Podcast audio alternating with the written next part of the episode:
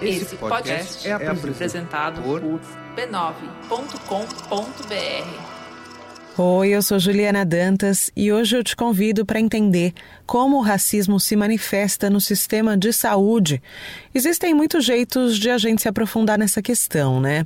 E a nossa opção nesse episódio foi a de ter uma aula e dividi-la com você, ouvinte do Finitude. Hoje está aqui comigo uma profissional do mais alto gabarito, professora, psicóloga, especialista em psicologia hospitalar, com foco em psico-oncologia e cuidados paliativos, Silvana Aquino. Viver muito sendo negro é um privilégio. Meu pai viveu uma situação de muita fome na infância, dificuldade, e ele começou a estudar e ele percebia que tinha uma dificuldade para conseguir aprender e tinha fome, e ele tinha que escolher. Ele fala sempre isso: ou eu estudava ou eu comia. Já a minha mãe, ela tinha uma outra visão, né? E ela sempre entendia que por ser pobre e negra, ela tinha que fazer aquele movimento que a gente sempre diz, né? Você tem que se esforçar duplamente para conseguir alcançar algum espaço.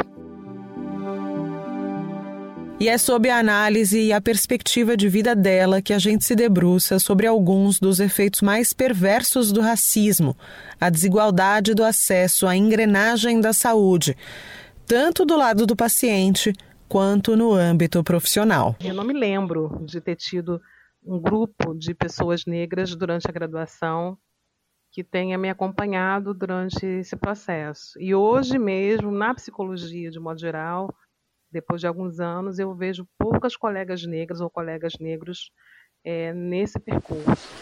Este podcast é uma produção da Rádio Guarda-Chuva. Jornalismo para quem gosta de ouvir. Mas, Ati, eu só te contar, o Fini está fazendo uma pesquisa para te conhecer e entender melhor o que mais você quer ouvir por aqui. O link para participar está na descrição desse episódio aí no seu tocador e também na bio do perfil Finitude Podcast do Instagram. Clica lá para a gente se afinar. E outro site para você acessar também é o nosso apoia.se barra Finitude Podcast. Como você já deve saber, nosso podcast é totalmente independente e conta com a sua ajuda para continuar. Você pode doar 10 reais, 20 reais, 30 reais, mil reais. Quem que sou eu, né? Para te impedir de você doar o que você quiser. Clicou lá, doou pro Fini, aí passa a receber a nossa newsletter semanal, sempre às quintas-feiras. Fim dos recados, bora pro bate-papo com a Silvana Aquino?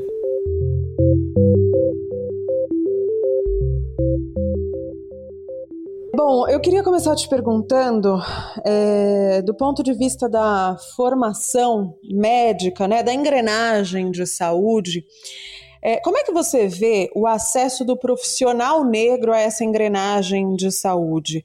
Porque, pelo menos, a minha percepção é de que é comum encontrar profissionais negros como auxiliares de enfermagem, em cargos que na hierarquia, não que sejam menos importantes, mas que na hierarquia sejam menores uh, e que recebam menos e, consequentemente, todos os, é, os não privilégios né, da condição. Eu queria saber como é que você vê esse acesso do negro à engrenagem da saúde. Eu acredito que as dificuldades que existem de acessibilidade do negro à educação é, constituem parte de um complexo é, emaranhado de situações que se fundam no racismo estrutural. Assim.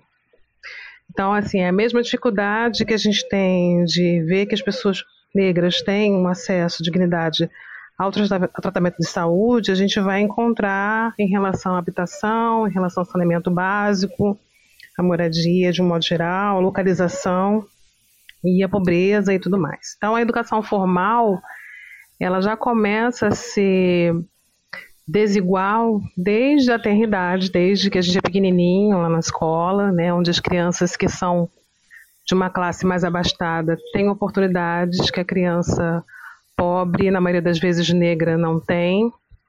E acho que um exemplo muito claro é o que a gente está vivendo agora na pandemia, que é a possibilidade das crianças que participam, né, que, que fazem parte do ensino é, particular de terem acesso às aulas online, contato com os professores e da dificuldade da criança negra e pobre de conseguir acompanhar esse ano letivo que já está tão prejudicado pela por essa condição inesperada que a gente está atravessando.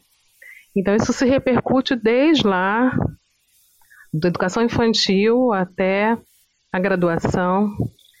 E eu quero até falar sobre isso te contando uma uma experiência que eu tive na pós-graduação, quando eu fiz a pós-graduação, e aí, pensando um pouco na estrutura é, hospitalar, né, e, e, o quanto que as instituições também são é, lugares de reprodução desse racismo, eu fiz a minha especialização no Instituto Nacional de Câncer.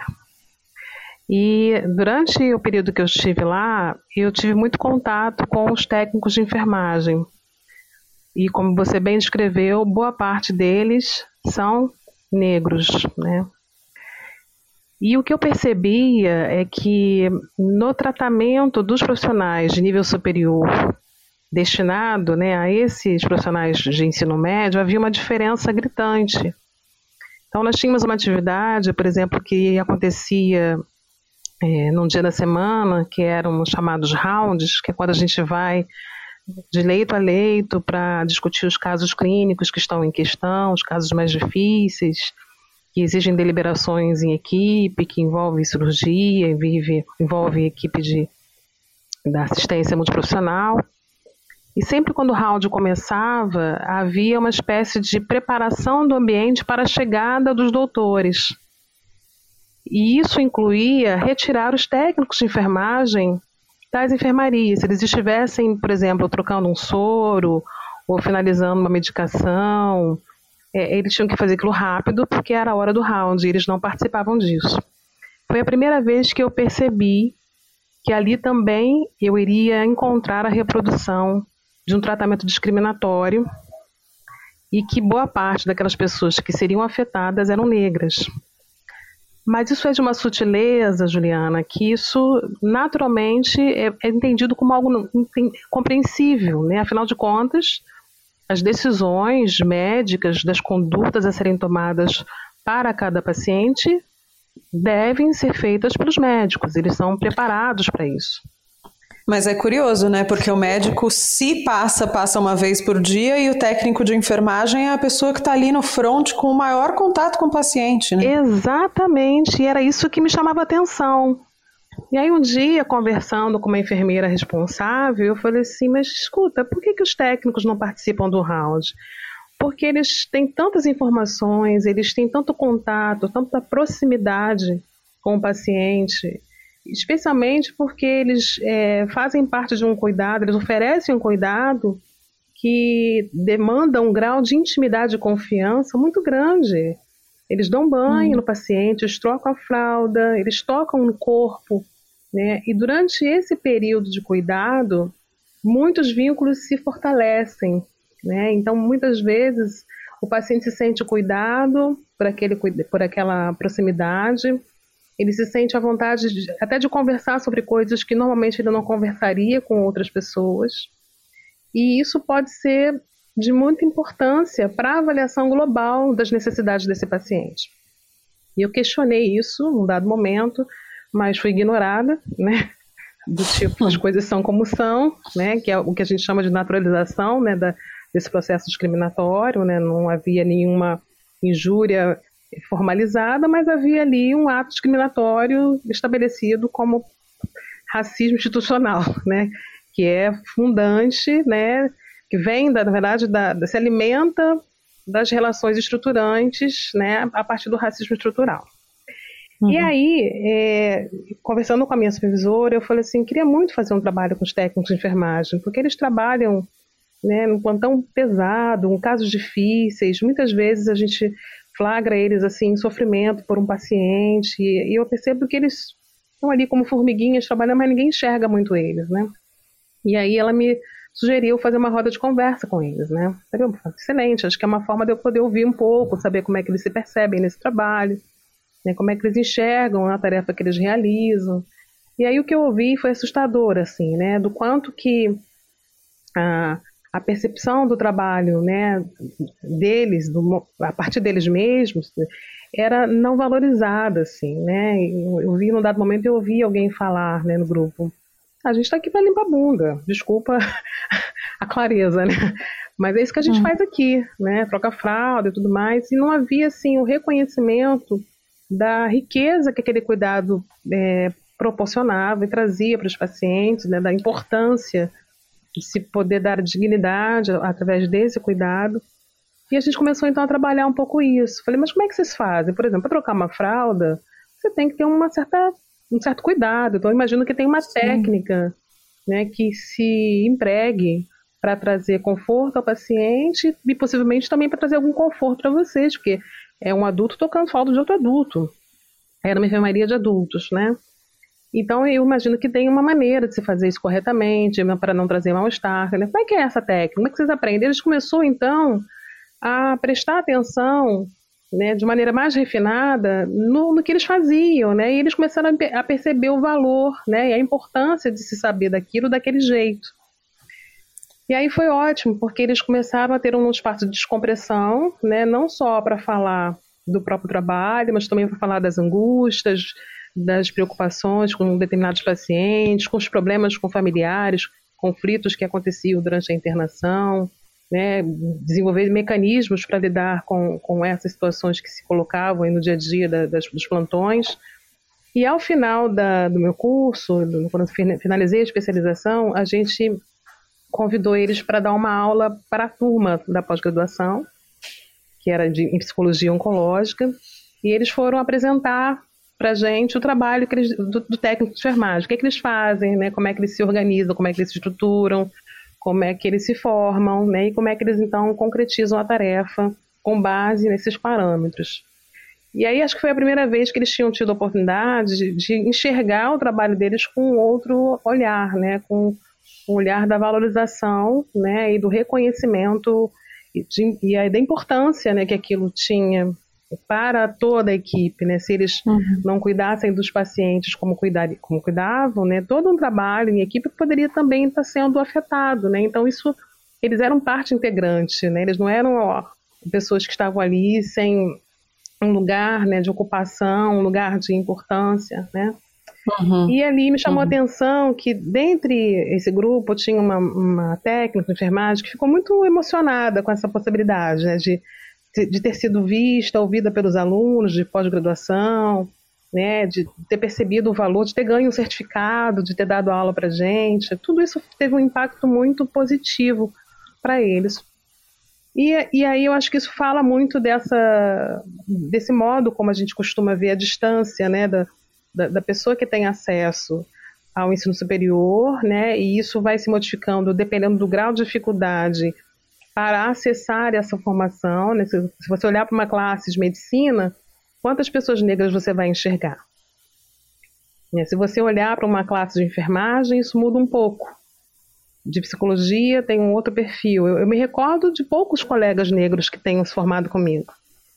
Eu não, me, eu não me lembro de ter tido um grupo de pessoas negras durante a graduação que tenha me acompanhado durante esse processo. E hoje mesmo, na psicologia de modo geral, depois de alguns anos, eu vejo poucas colegas negras ou colegas negros é, nesse percurso. Então, e você considera que você enfrentou muitas barreiras? Eh, você teve que furar os bloqueios? É, eu diria que dentro desse cenário de discriminação e de racismo, eu fui privilegiada no sentido de não enfrentar tantos obstáculos. É, eu venho de uma família pobre, né, meus pais é, não conseguiram fazer universidade. É, e engraçado que a, a, formação dos dois, né, a base, como se deu essa, essa formação familiar, foi muito interessante. Meu pai vem de uma comunidade pobre aqui do Rio de Janeiro, não conheceu o pai dele, foi criado pela mãe, é, teve outros irmãos de outros é, companheiros da, da minha avó, que ele nunca conheceu, na verdade, o pai dele, né? E minha mãe veio de uma família um pouco mais estruturada, mas também moradora do Morro do Salgueiro, aqui na Tijuca, no Rio de Janeiro. só que com motivações diferentes, assim. Enquanto meu pai viveu uma situação de muita fome na infância, dificuldade, e ele começou a estudar e ele percebia que tinha uma dificuldade para conseguir aprender e tinha fome, e ele tinha que escolher. Ele fala sempre isso, ou eu estudava ou eu comia. E isso fez, de alguma forma, com que ele escolhesse é, trabalhar desde pequeno, ao invés de investir é, nos estudos, né? A minha avó contava muito com ele no sentido de ele ser mais um braço trabalhador, né? Então meu pai ele nunca estudou, não passou do segundo ano primário, é, no segundo, segundo fundamental, né? É, e agora é, ele já está há 56 anos, ele fala isso com muito orgulho, é, trabalhando na Companhia Municipal de Limpeza Urbana aqui do Rio de Janeiro, da Conlurb, meu pai é Gari.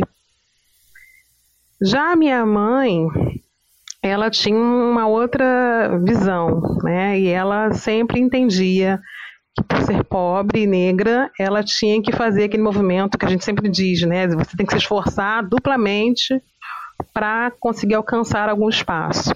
Então ela, ela começou como auxiliar de serviços gerais no Hospital da Aeronáutica, e lá dentro ela foi procurando as oportunidades de crescer profissionalmente, porque o grande sonho dela era ser professora de matemática.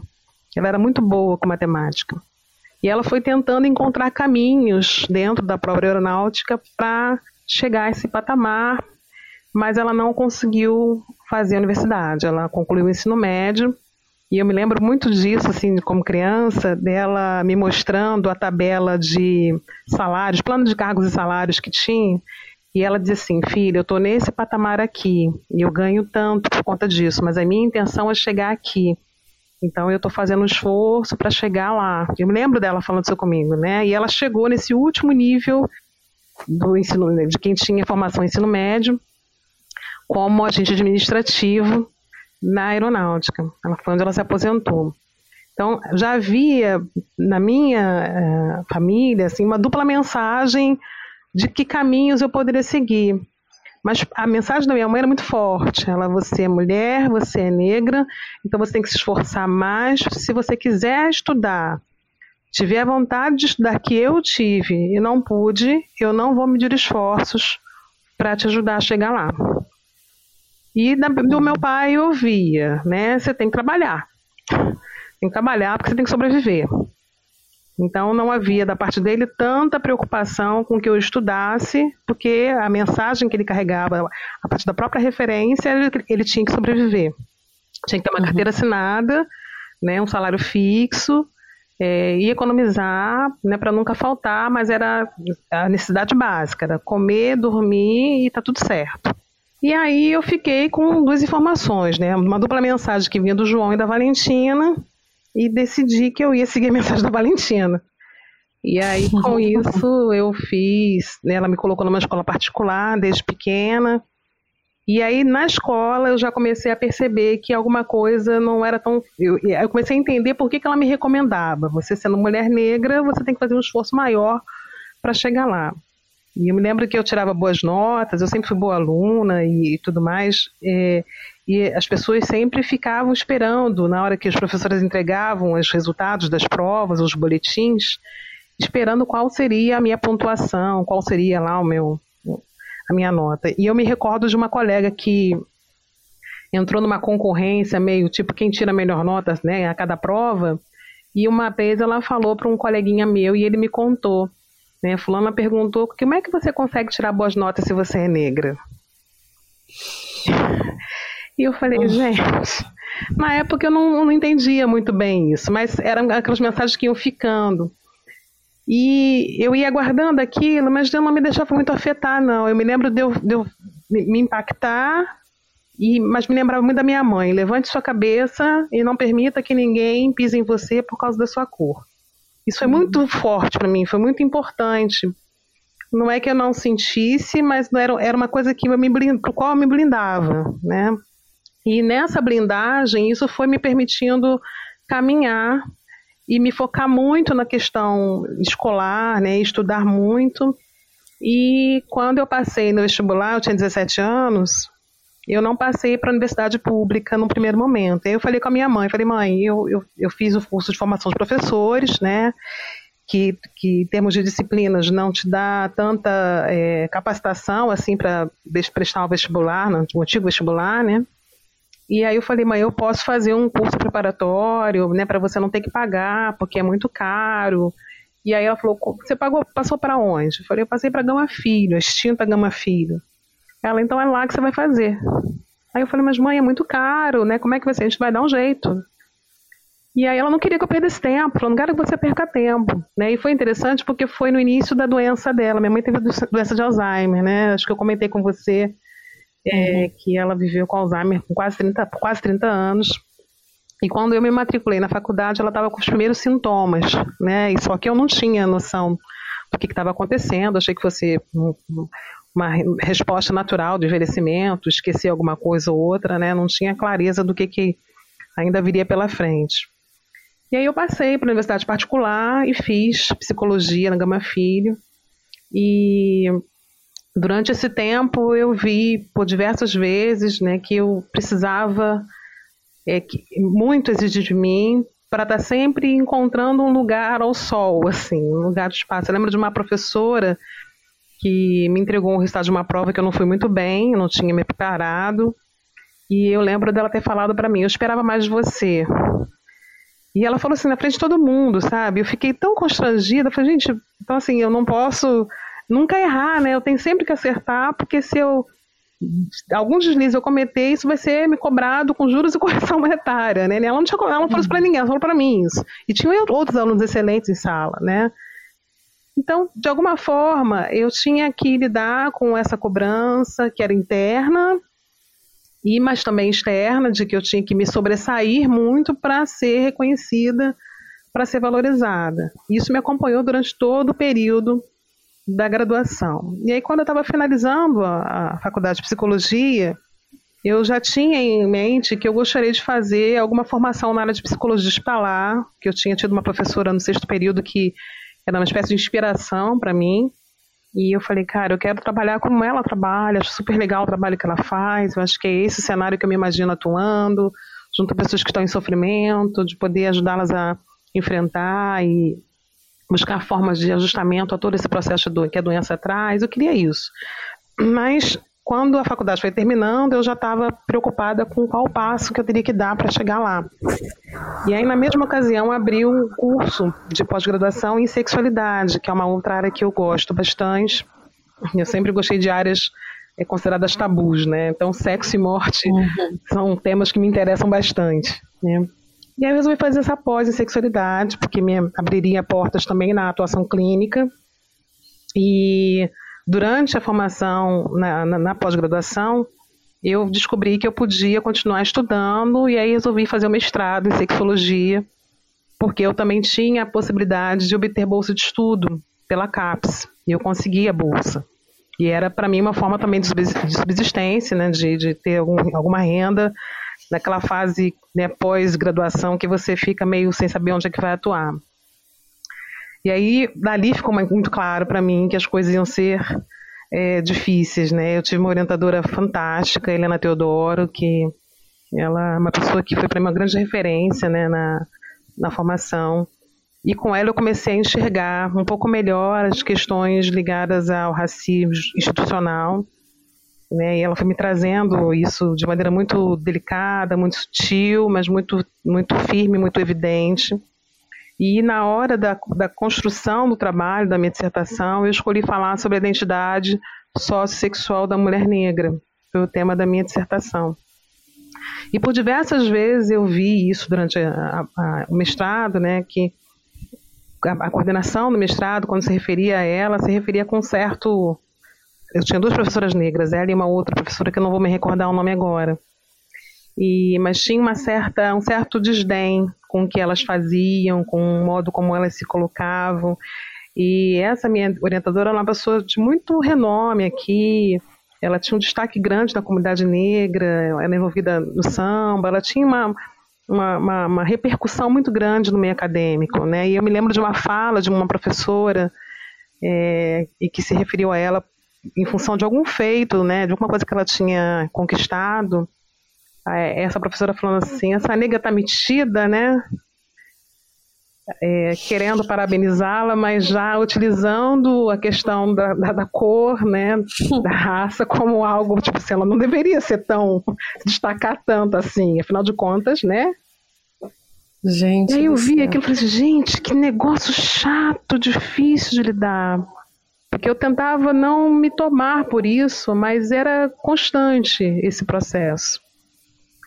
E aí terminei o mestrado e falei, bom, agora eu tenho que trabalhar, tenho que fazer alguma coisa que, que me dê retorno. E comecei então a, a dar aulas na graduação, né, em psicologia.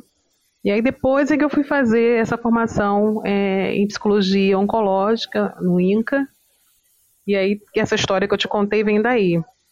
Uhum. E aí, só para concluir em relação a essa história do, desse grupo de, de, de, enfermeiros que a gente fez grupo, de técnicos de enfermagem que a gente fez grupo, passado alguns anos, uma das técnicas que participou, ela me procurou na rede social para me dar notícias de que aquele grupo tinha despertado nela o desejo de ir além, de estudar mais, e ela se formou em enfermagem e hoje ela é professora de enfermagem numa faculdade aqui no Rio de Janeiro.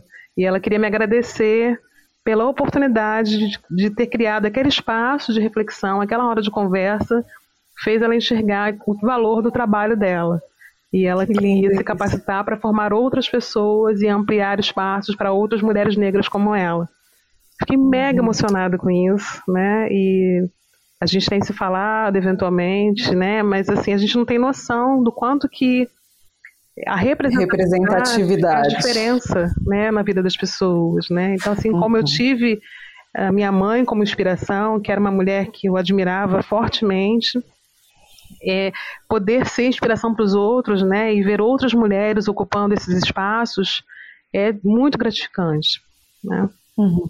Porque você passa uma vida ouvindo que você não pode e que não é para você, né? Isso. E Exato. Até se encontrar com alguma, algum representante que te mostre o contrário, talvez nunca aconteça, né? Sim. É muito cruel o, o, o andamento das coisas, né? É, agora eu quero te perguntar do outro lado do balcão, né? É, do acesso à pessoa negra ao sistema de saúde. É, quantas são as peneiras que você observa? Qual é o lugar reservado à população negra nesse acesso à saúde?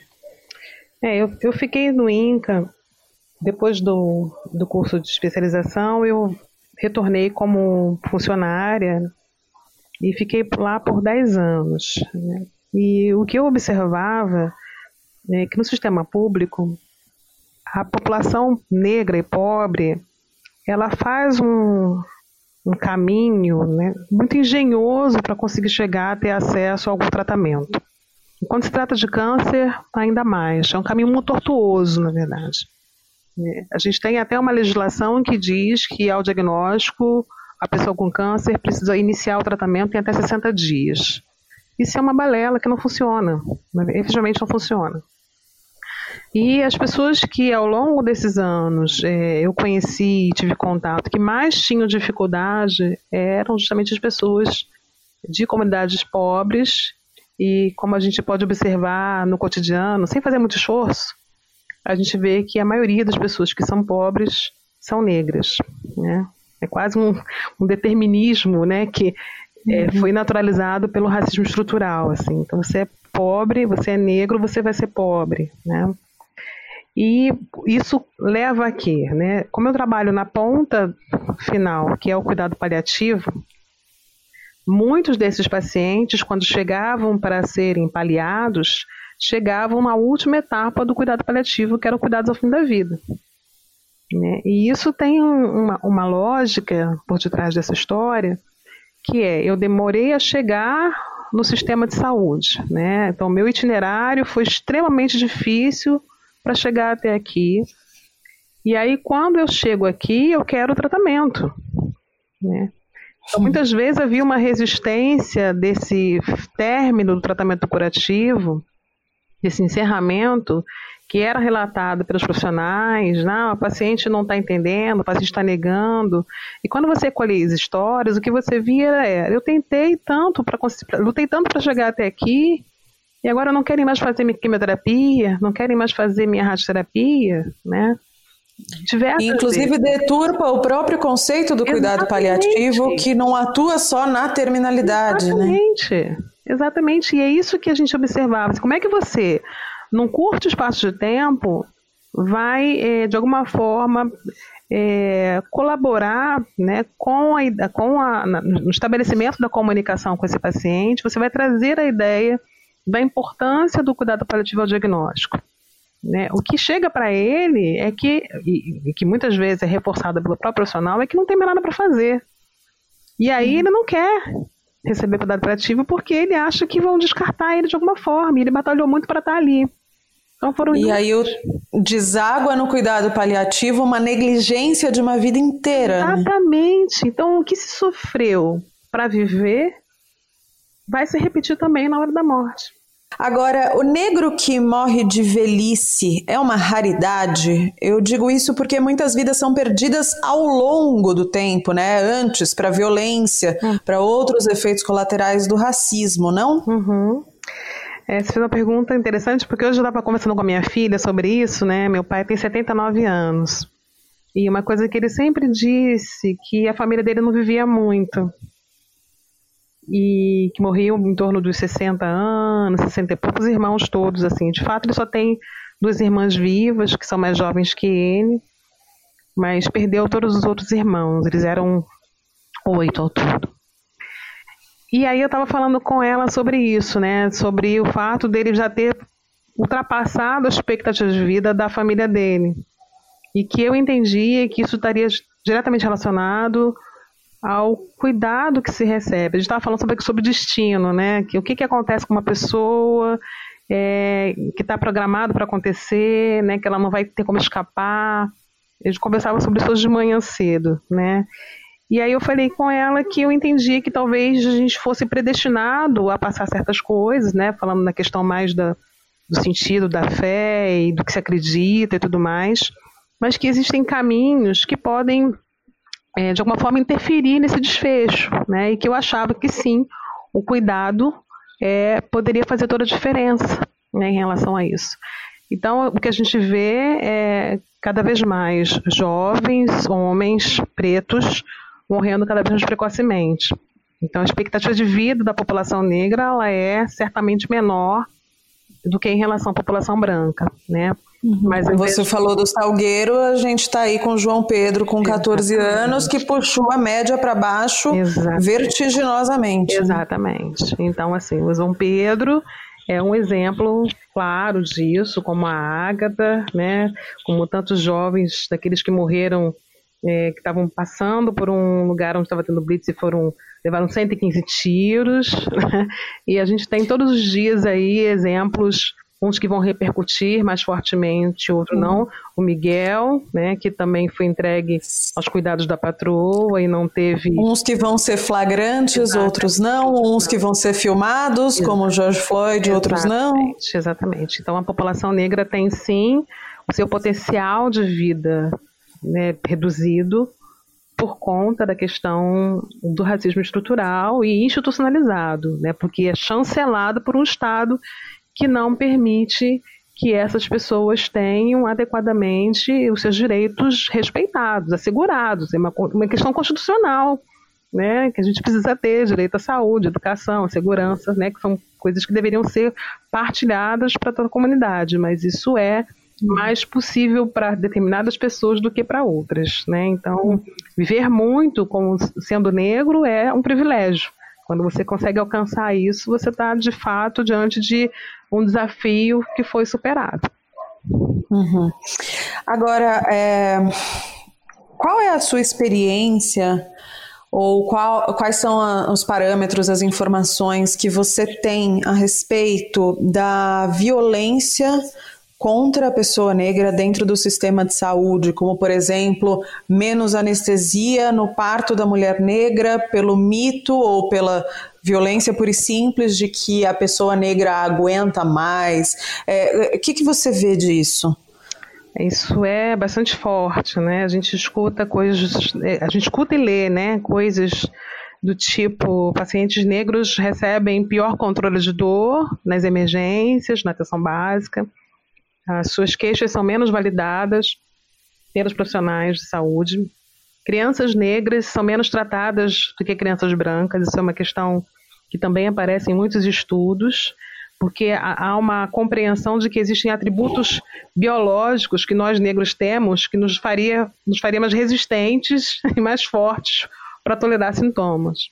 Né? Então, isso é naturalmente uma reinterpretação de tudo que a gente suportou durante o período escravista, né? de todas as os maltratos e tudo que se passou durante esse período se, se atualiza nessa visão de que a gente não teria direito. E essa semana eu até recebi um, um artigo que a Luciana Dadalto me enviou, que foi, me chamou muita uhum. atenção, falando de uma mulher em 2015, num hospital na Flórida, que foi removida de uma emergência desse hospital à força e ela foi presa porque ela estava se queixando de um sintoma mal controlado que as pessoas não queriam acreditar que ela estava sentindo. Eles chamaram a polícia para tirar a mulher de dentro do hospital e ela pedindo para ser. O nome dela era Barbara Dawson. E a polícia chegou e ela foi então levada para dentro do carro da polícia, passando muito mal, um desconforto absurdo. E aí ela piorou subitamente dentro do carro da polícia. E os policiais então voltaram com ela para o hospital. E ela morreu uma hora depois. Porque ela tinha tido uma trombose. Ela estava com falta Meu de Deus. ar. então é algo tão chocante, tão atroz, que você fica sentindo, não acredito, mas isso acontece o tempo todo. Esses estudos dizem que médicos, de um modo geral, interagem menos com pacientes negros, tocam menos, fazem menos contato visual. E em, em consequência disso, as pessoas podem sentir coisas que não estão sendo vistas. Então, naturalmente, o impacto do cuidado né, no fim da vida vai ser afetado. E as mortes podem ser, em função disso, muito mais dolorosas e sofridas. Então, essa questão né, chama muito a nossa atenção, porque reforça mitos né, que, de alguma forma, fazem a gente crer que o negro é resistente, que ele é forte. Então eu preciso oferecer uhum. é, o básico, o essencial, mas ele tem que suportar. Quantas vezes a gente escuta ou vê até piadas ou memes né, de homens que têm medo de tomar injeção, que sentem dor, e já ouvi frases assim, pô, um negão desse tamanho, com medo de tomar injeção? Ou seja, porque você é negro, você é homem, você não pode ter medo, você tem que suportar né? Você tem que suportar de alguma forma toda e qualquer coisa que te cause dor, porque você resiste isso. Né? E isso Até porque, né, se o racismo já está ali, por que, que o machismo não vai Exatamente. vir também junto, né, gente? Deixa entrar todo mundo. pacote completo. isso. vamos discriminar de uma vez só, né? E vamos ah, é? né? Meu Deus então, do céu. Então, se produz na violência obstétrica, como mulheres que não recebem anestesia nas situações de parto, coisas que são faladas do tipo, ah, mulher preta tem muito filho, igual coelho, fácil parir, né? Então, para que que vai tomar anestesia? Aguenta, firme aí, seja forte, aguenta isso. Como você se entende e entende a importância do profissional negro em cargos altos de saúde, na engrenagem da saúde. Então, você rompeu muitas barreiras e você hoje tem uma voz não só de execução, como de discussão, de pensar o cuidado paliativo, de pensar a engrenagem da saúde. Qual você entende que é o diferencial do seu olhar nesse rompimento de barreiras? De certa maneira, você rompe e deixa aberto para que venham os próximos? É, eu acho que isso né, tem uma relação direta com esse caminho que eu descrevi, que eu fiz, né, da, da minha vida com a minha família, de, de, ter podido né, ter recursos internos. E aí eu acho que passa muito por uma questão de você desenvolver recursos internos e que você. Eu, como, como psicóloga, eu busquei muito ajuda terapêutica, fiz terapia por muitos anos para trabalhar essas questões de insegurança, de autoestima, né, de poder aumentar a autoconfiança. Então, acho que tem um trabalho que foi feito baseado na minha herança, né, que, que eu sou muito grata à minha mãe por isso. E tem um trabalho que é meu, do, do, de arregaçar as mangas e fazer esse movimento, mas entendendo que isso não, nem sempre está disponível para todo mundo. Né? Então, uhum. eu hoje mesmo escutei do meu pai que estava falando alguma coisa de, de alguém, que, de um familiar dele que não, não conseguiu trabalhar, um primo que eu tenho que vive numa comunidade pobre, não conseguiu um emprego, e aí ele estava falando assim, ah, mas eu consegui, eu fiz e tal. Eu falei, pai, cada pessoa tem a sua, a sua possibilidade, né, de chegar até um determinado lugar. Então, pensando um pouco isso, eu imagino que galgar esses espaços, né, é uma combinação de fatores, né, do teu ambiente, daquilo que o teu ambiente te proporciona, combinando com aquilo que você carrega como característica pessoal e que você vai unindo esforços, né, e fazendo uma força para conseguir dar esse passo para atravessar essas barreiras e enfrentar os desafios. Agora, não basta que eu faça isso e ocupe um lugar, é importante que outras pessoas venham junto, né? Então, a minha preocupação é, é, que, é que através do que eu falo, eu possa abrir outras portas para que outras pessoas venham também falar e também buscar esse lugar. A minha fala é muito no sentido de tentar lançar um alerta, olha só, para a gente modificar esse cenário, a gente precisa então é assinar com a caneta, quantas pessoas vão participar disso, quem que a gente vai privilegiar e vai promover a oportunidade de estar aqui participando também. Né? Como é que eu, como diretor de, um, de uma instituição, como é que eu enxergo isso com, com esse olhar da inclusão? Como é que eu faço isso entendendo que o processo discriminatório está inserido até nas seleções que são realizadas, dos profissionais que são contratados? Então, eu entendo que existe uma, uma contribuição que fala um pouco da minha trajetória, que eu tenho é, todo um prazer de compartilhar, porque eu acho que pode ser sim uma forma de inspirar outras pessoas, né? E ao mesmo tempo também procuro me aproximar de quem toma as decisões, assim. Me preocupo muito enquanto é, pessoa atuante no cenário do cuidado paliativo trazer o contexto do racismo como sendo algo que pode repercutir no cuidado que se oferece às pessoas né, que constituem parte dessa população negra, né, que são chamadas de minorias, mas que representam 54% da população do Brasil. Né? Risos, né? Pois é. Isso é muito esquisito, né? O que ganha uma instituição de saúde, um hospital, uma clínica, uma engrenagem, tendo profissionais negros, pensando o cuidado? Acho que ela ganha, é, primeiro, é, ela se posiciona de uma maneira muito mais democrática, né? É, e muito mais coerente com o retrato social que a gente tem no país. Né? Ela possibilita que é, situações como a que eu vou te contar agora para ilustrar isso aconteçam. Eu estava uma vez na clínica que eu trabalho hoje, que é do setor privado, estava é, indo para a recepção para marcar uma consulta de retorno de uma paciente que eu tinha atendido. E aí, no, na recepção, tinha um paciente sentado e me olhou e sorriu. Eu retribuí o sorriso porque achei que fosse alguma coisa de troca de, de simpatia, de gentileza daquela hora ali. Mas ele riu e veio na minha direção. E aí, num dado momento, eu achei, gente, será que eu não, estou lembrando quem é? Já, eu já atendi, esqueci, porque é muito difícil esquecer de pacientes assim. E eu realmente não lembrava dele e ele veio rindo na minha direção. E aí falou: Posso te dar um abraço? Eu falei, claro. Aí me abraçou, ele, doutora, você não tem noção de como eu fiquei feliz de ver a senhora aqui quando eu cheguei. É tão bonito ver um preto doutor, eu me senti representado. E ele era negro, né? E um dos poucos, né, que tem a oportunidade de circular no espaço privado de cuidado, porque tem plano de saúde, porque tem condições de pagar para isso, né?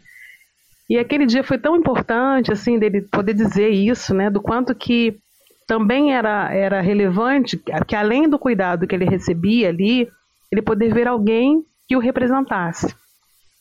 E a gente passou a se encontrar eventualmente na clínica. Ele nunca foi meu paciente, eu nunca o atendi é, por uma demanda psicológica, mas eu entendo que esse encontro foi muito terapêutico para ele e para mim, né? Porque eu acho que reforça o quanto que isso é de fato necessário, né? E que faz para ele, que depois me apresentou a filha, me apresentou a esposa, foi me apresentando as pessoas, ele é, ele é baiano, inclusive, né? E ele falou disso. Aqui, vem conhecer a doutora, né? Vem aqui falar com ela. E isso fala do quanto que as pessoas querem ser vistas, né? Querem ser contempladas de alguma forma, né? Então acho que isso é bastante para uma instituição que mantém espaços de inclusão e reconhecimento do valor das pessoas, né, para além das, da cor de sua pele, né? E do que, mais do que ela pode entregar, da sua capacidade de estar ali somando, isso vai fazer muita diferença. Uhum.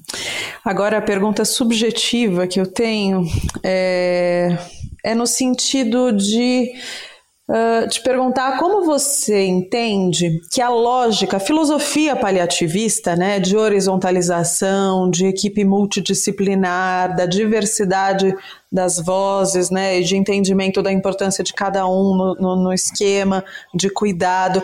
Como você entende que de repente a filosofia dos cuidados paliativos pode emprestar, ser emprestada para amenizar o racismo estrutural. Eu não sei se eu me fiz clara. Sim, eu, eu entendo o que você está perguntando. É, é, que, como de alguma forma a gente.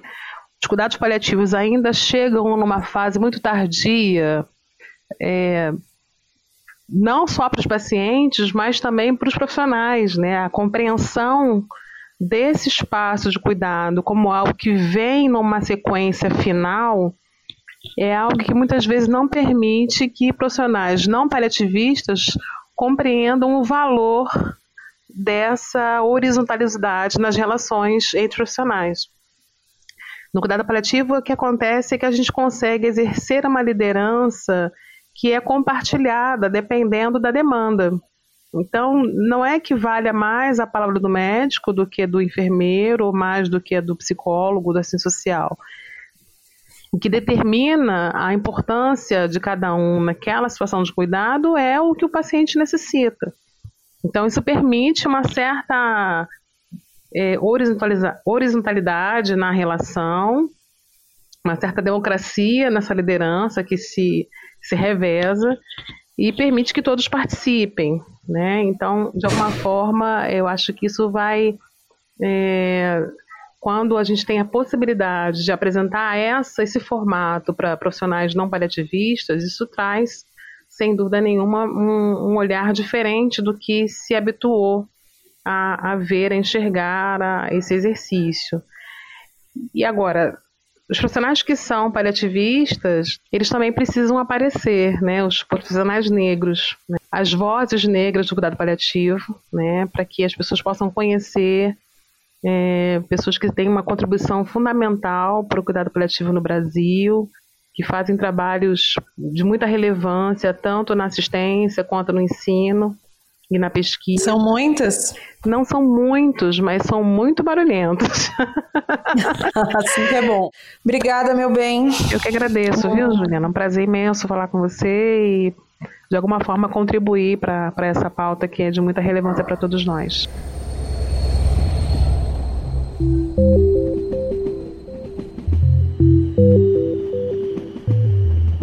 E para chamar o Tom Almeida hoje, eu já tenho que começar agradecendo, porque foi ele que me falou da Silvana Aquino.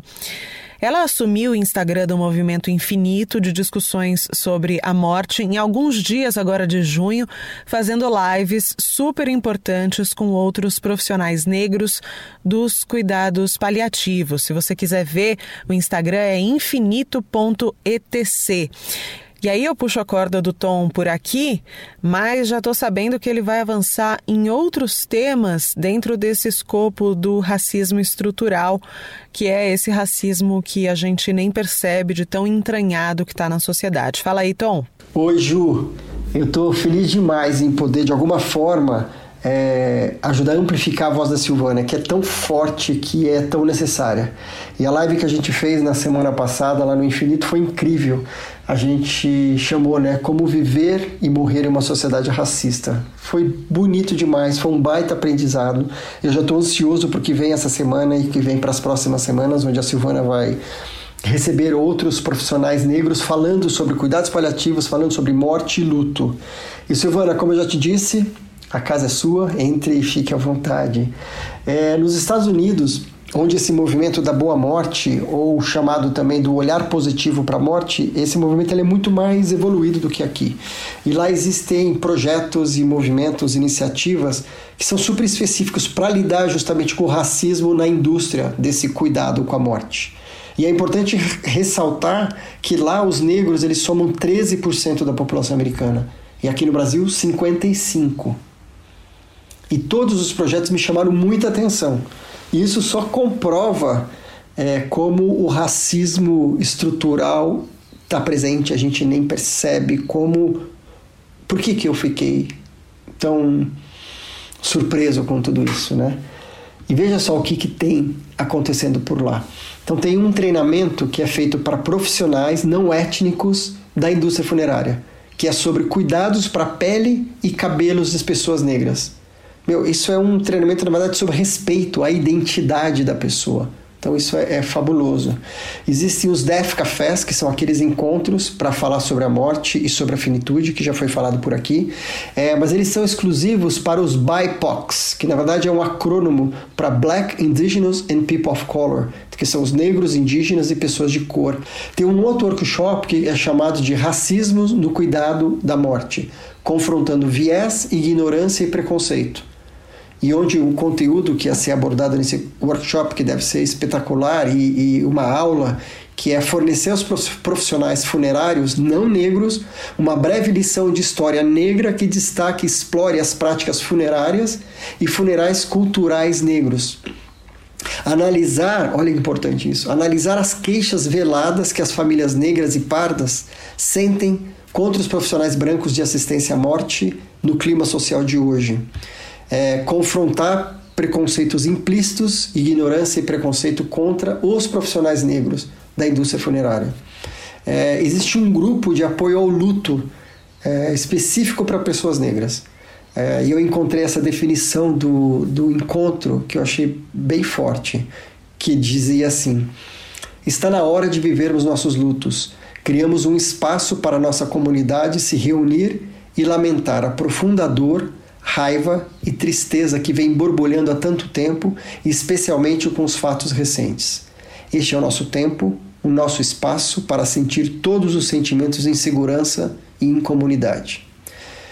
Eu fiquei, obviamente, muito impressionado com essas iniciativas, bem impressionado com essas iniciativas. Será que tem alguma coisa acontecendo aqui no Brasil? Se alguém souber, me conta, por favor. Elas são muito importantes, na verdade eu acho que elas são fundamentais e eu estou disposto a ajudar a mudar isso, é, porque não tem como eu estar tá envolvido é, liderando esse movimento para transformar o tabu de falar sobre a morte e melhorar a forma como a gente morre aqui no Brasil sem me envolver ou entender e atender essas especificidades das comunidades onde a morte e o morrer elas são ainda muito mais dolorosos. Então, bora arregaçar as mangas, vamos trabalhar junto e vamos mudar esse cenário, tá bom? Um beijo para vocês, se cuidem e seguimos juntos. Foi curioso quando Tom me falou da Silvana e sobre as lideranças negras nos cuidados paliativos, porque de saída eu tomei um susto, sobretudo comigo mesma. Eu tenho contato com os paliativos há 12 anos e eu nunca tinha me pegado parando para questionar a respeito do baixo índice de vozes negras discutindo essa questão. Por outro lado, eu percebi que talvez na realidade profissional do fininho o cenário já seja diferente.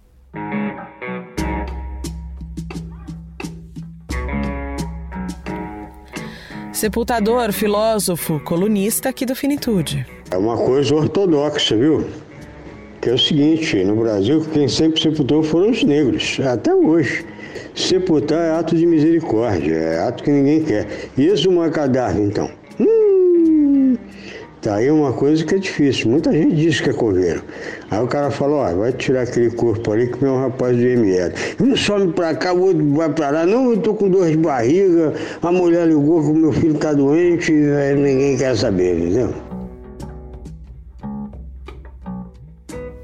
Uma profissão nitidamente na, na base da pirâmide social. Vai ser serviço de miserável, serviço de desajustado, não tem justiça. Para quem está na base da pirâmide, é só sentir a sola do sapato dos outros. O que fica legal aí é colocar o pensamento de Malik, né? X, Malcolm X. Quando eu digo Malik, é Malcolm X. A, a luta do, do pessoal negro não é para uma integração social, integração étnica, é para provar que é um ser humano. E agora é hora de abrir os microfones para os nossos parceiros, começando por um dos podcasts do cardápio da Rede B9, do qual Finitude faz parte com muito orgulho. Olá, me chamo Tiago André e apresento História Preta, podcast narrativo da família B9, que a cada 15 dias lança um episódio que busca trazer para a superfície a memória histórica da população negra no Brasil e no mundo. Acesse historiapreta.b9.com.br e conheça mais de nossas histórias. Nos vemos lá!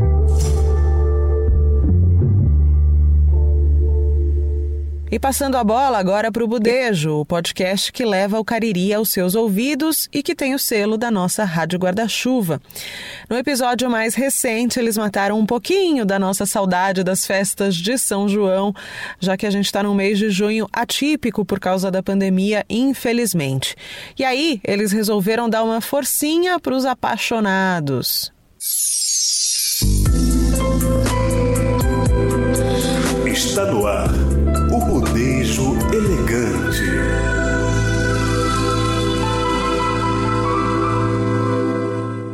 Eu diria que um programa que começa com essa trilha sonora não tem como dar errado.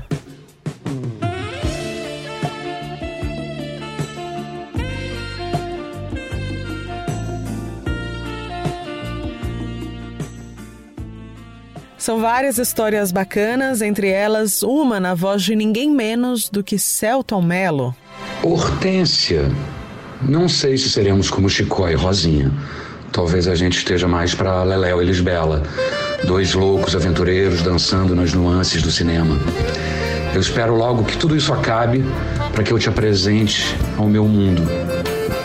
Diga que foi Bento que mandou para ela. Aqui é o Celton Mello. Beijão. Eu quero amor. E é com esse pezinho no amor e no sertão que a gente encerra esse 17 episódio da terceira temporada do Finitude. Acabando aqui, vai ouvir nossos parceiros, que tal? Aqui no seu radinho eu volto na terça-feira, mas até lá a gente se encontra no Finitude Podcast no Instagram e no podcast Finitude no Twitter. Não esquece de dar uma espiada em apoia.se barra Finitude Podcast para dar aquela forcinha pra gente, tá bom? Se você já é apoiador, quinta-feira pinga newsletter fresquinha aí no seu e-mail. Um beijo para você, obrigada pela escuta.